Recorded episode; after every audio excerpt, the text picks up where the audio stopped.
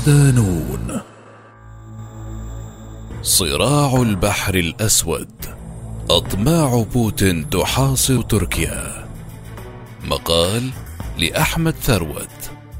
ضمن ملف الغزو الروسي لأوكرانيا. يعكس الغزو الروسي لأوكرانيا في أحد أهم أبعاده الصراع المستعر منذ سنوات على ساحة البحر الأسود والمواجهة الملتهبة بين موسكو وحلف النيتو داخل هذا الشريان الملاحي الاستراتيجي وأطماع الرئيس الروسي فلاديمير بوتين في إعادة إحياء ميراث الاتحاد السوفيتي والسيطرة على مجاله الحيوي وتأمين الوصول بحرية مطلقة إلى المياه الدافئة بالبحر المتوسط.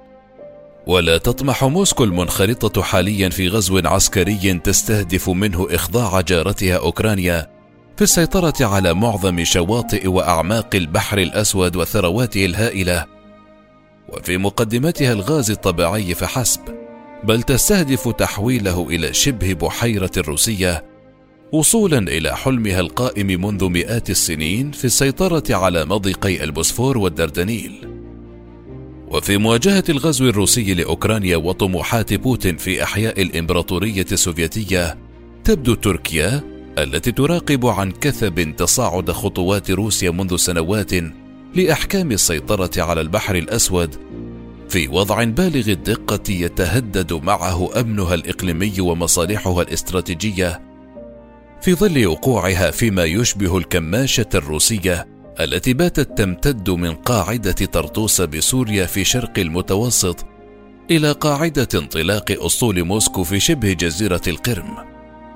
وتأتي مساعي وجهود أنقرة الحثيثة لإيقاف عجلة الحرب في أوكرانيا ورفض الاعتراف بسيادة روسيا على القرم في إطار محاولة أنقرة كبح جماح الأطماع الروسية المتزايدة في فضاء البحرين الأسود والمتوسط.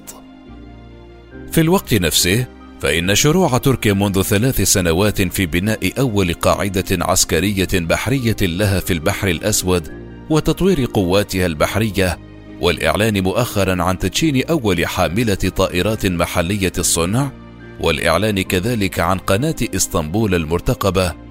يأتي في إطار استعداد وتحسب أنقرة لأي مواجهة أو صدام عسكري مع موسكو على ساحة المياه الدافئة.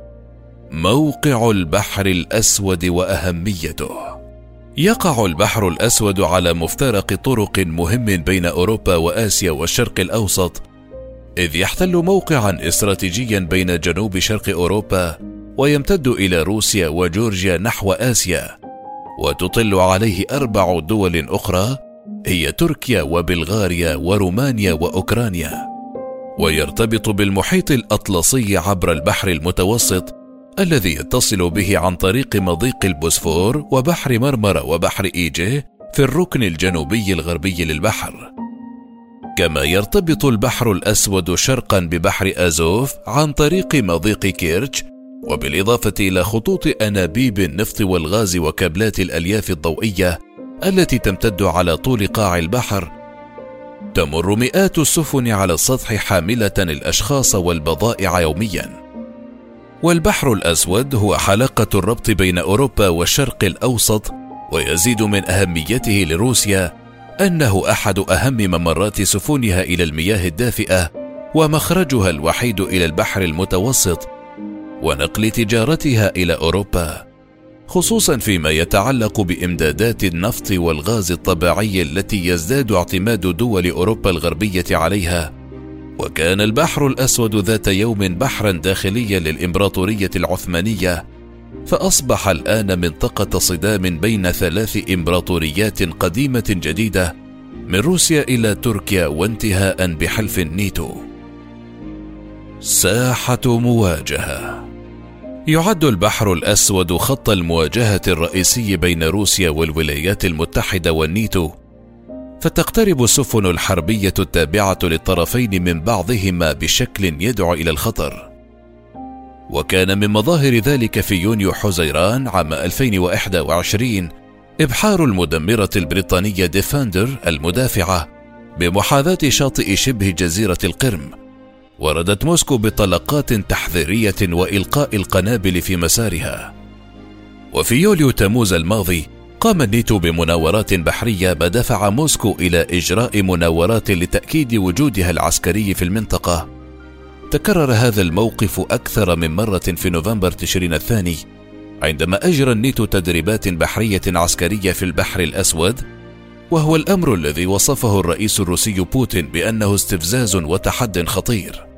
وفي الفضاء الجوي للبحر الأسود تقوم الطائرات الأمريكية بطلعات استطلاع وجمع معلومات لمعرفة ما يحدث على الجانب الروسي بشكل دوري. وهو الأمر الذي تتصدى له روسيا على الفور. فتقوم طائرات السخوي 35 بمواجهة وتعقب الطائرات الأمريكية على مسافات قريبة.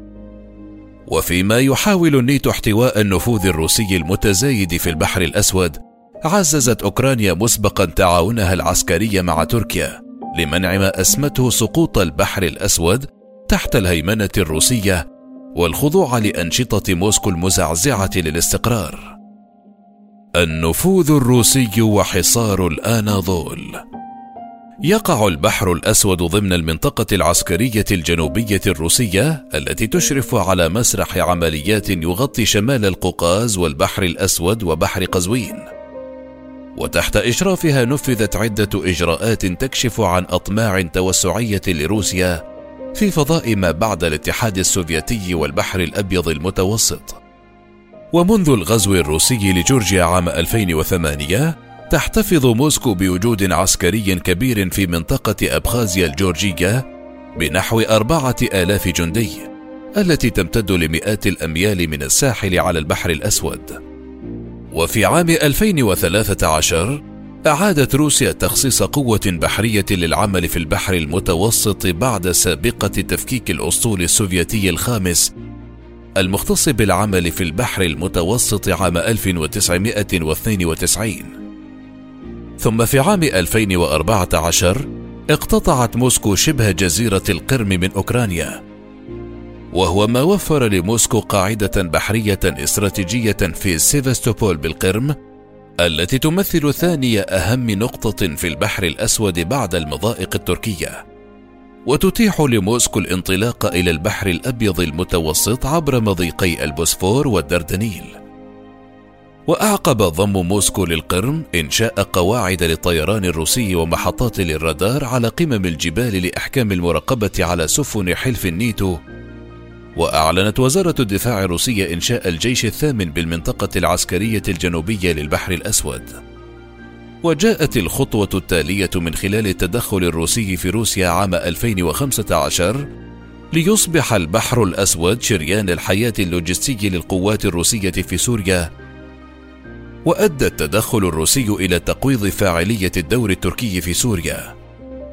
وبحلول عام 2017 خصصت موسكو معظم السفن الحربية الحديثة التابعة لأسطول البحر الأسود للعمل ضمن قوة أسطول البحر المتوسط، وهو ما عزز النفوذ الروسي في تلك المنطقة الحيوية التي تتعارض فيها مصالح أنقرة مع مصالح موسكو في عدة ملفات مثل قبرص وليبيا. وعند وضع المشهد في القرم وأوكرانيا إلى جوار مشهد الوجود الروسي في منطقة ترانسدنيستر الانفصالية في مولدوفا والوجود العسكري الروسي في أبخازيا وأوسيتيا الجنوبية بعد اعتراف موسكو بانفصالهما عن جورجيا. نجد أن موسكو أصبحت صاحبة النفوذ الأكبر في البحر الأسود. وهو ما يثير المخاوف التركية من طرح موسكو مستقبلا لمطالب تتعلق بمضيقي البوسفور والدردنيل. وهي مطالب سبق أن أعلنها الاتحاد السوفيتي في أعقاب الحرب العالمية الثانية.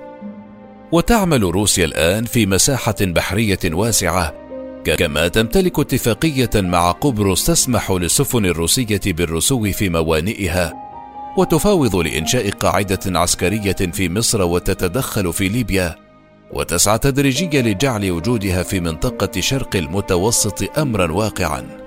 ومن خلال سماح مدينتي سيفاستوبول بالقرم وطرطوس بسوريا لروسيا بالوصول إلى المياه الإقليمية على جانبي شبه جزيرة الأناضول. فستجد تركيا ذاتها محاصرة بالفعل بالقوات البحرية الروسية الضخمة.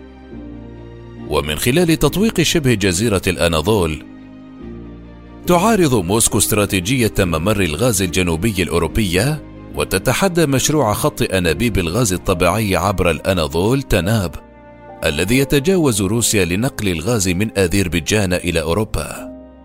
استراتيجية موسكو يرى مراقبون أن نهج روسيا في التعامل مع البحر الأسود يعتمد على تاريخ طويل من المواجهة مع القوى الكبرى في أوروبا وعلى التنافس الجيوسياسي مع تركيا. وتشمل أهدافها درء أي تهديد من النيتو سواء للأراضي الروسية نفسها أم معقلها الاستراتيجي في القرم. كما أنها تريد تقويض تماسك الحلف من خلال محاولة تأجيج الانقسامات بين أعضائه على طول البحر الأسود ومنع أوكرانيا وجورجيا من الانضمام إليه. وترى موسكو أن منطقة البحر الأسود حيوية لاستراتيجيتها الجغرافية والاقتصادية لإظهار القوة والنفوذ الروسيين في البحر المتوسط وحماية روابطها الاقتصادية والتجارية مع الأسواق الأوروبية الرئيسة. وجعل جنوب أوروبا أكثر اعتمادا على النفط والغاز من روسيا كما تدرك روسيا جيدا احتمالية تدفق التوترات القادمة من الشرق الأوسط إلى الداخل لديها لا سيما شمال وجنوب القوقاز وتنظر إلى هذه الكتلة المائية باعتبارها منطقة أمنية عازلة مهمة وتحميها من التقلبات التي يمكن أن تنبع من الجنوب. كما تعتمد موسكو على البحر الأسود للوصول إلى المياه الدافئة حيث البحر المتوسط وما وراءه.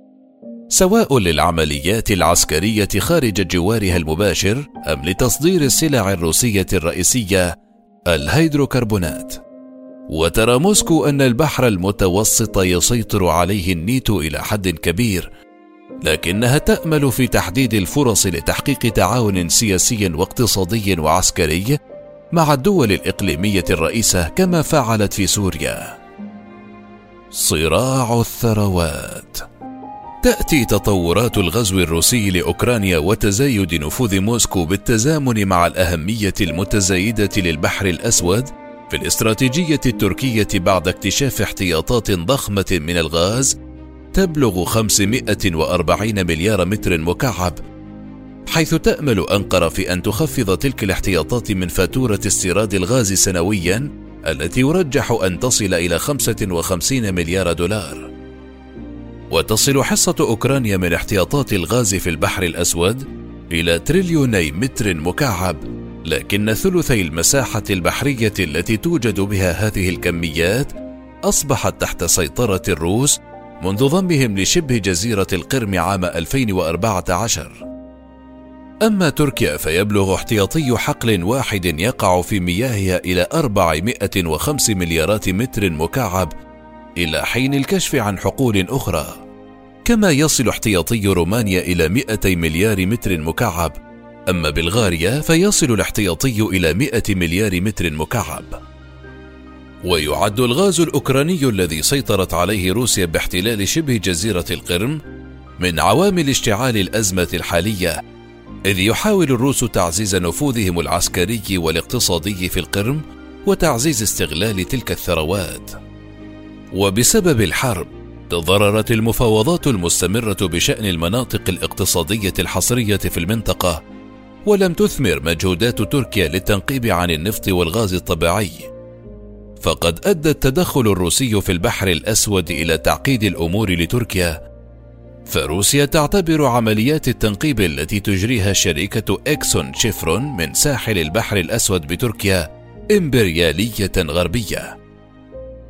ومن المحتمل أن يكون غزو شبه جزيرة القرم أبرز تحذير روسي تجاه تلك العمليات حتى الآن، إذ تتعرض عمليات شركات أكسون وشيفرون وشيل في البحر الأسود لمأزق قانوني.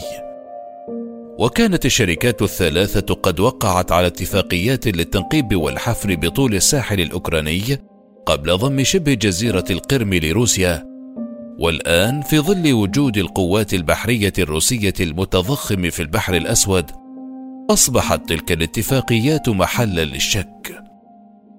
مواجهة تركيا للنفوذ الروسي.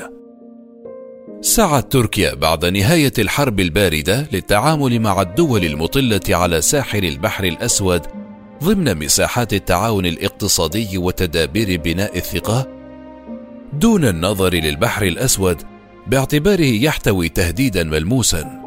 لكن تغير التصور التركي للتهديدات خلال السنوات الأخيرة مع توسيع موسكو لنفوذها في البحر الأسود بخطوات متدرجة وعنيفة ومع إدراك أنقرة لتصاعد وخطورة النفوذ الروسي في البحر الأسود وشرق المتوسط وتهديده أمنها ومصالحها الاستراتيجية دعمت تركيا تعاونها العسكري مع أوكرانيا.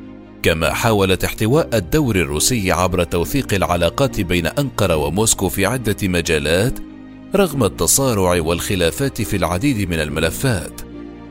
وفي هذا الإطار رفضت تركيا الاعتراف بضم روسيا لشبه جزيرة القرم وأكدت احترامها لوحدة الأراضي الأوكرانية وإدانتها للغزو الروسي ما يعني رفضها للتمدد الروسي في البحر الأسود داعية للوقف الفوري للعمليات العسكرية وإنهاء الحرب. ومع تكرار مناوراتها البحرية مع حلف النيتو عمدت تركيا إلى تطوير قواتها البحرية وتحديثها. وفي هذا الإطار بدأت في عام 2018 في بناء أول قاعدة عسكرية بحرية تركية على مياه البحر الأسود كما دشنت أول حاملة طائرات محلية الصنع كما أن شروع الحكومة التركية في بناء قناة إسطنبول بموازاة مضيقي البوسفور والدردنيل فضلا عن تحقيقه لفوائد اقتصادية جمة يمثل مناورة استراتيجية للتغلب على قيود اتفاقية مونترو التي تنص على حرية الملاحة في البحر الأسود وتضع اشتراطات على مرور السفن الحربية. ويثير مخاوف موسكو من عبور سفن واشنطن والنيتو إلى البحر الأسود. وأخيرا يتوقف على نتائج مآلات الحرب الدائرة على الأراضي الأوكرانية مصير ومستقبل البحر الأسود. فهل تنجح تركيا في كبح جماح مطامع بوتين وإطفاء نيران الحرب؟ تمهيدا لتقاسم واستغلال ثروات ذلك الشريان الملاحي الاستراتيجي؟ أم تزداد شهية الدب الروسي فيلتهم البحر وما وراءه؟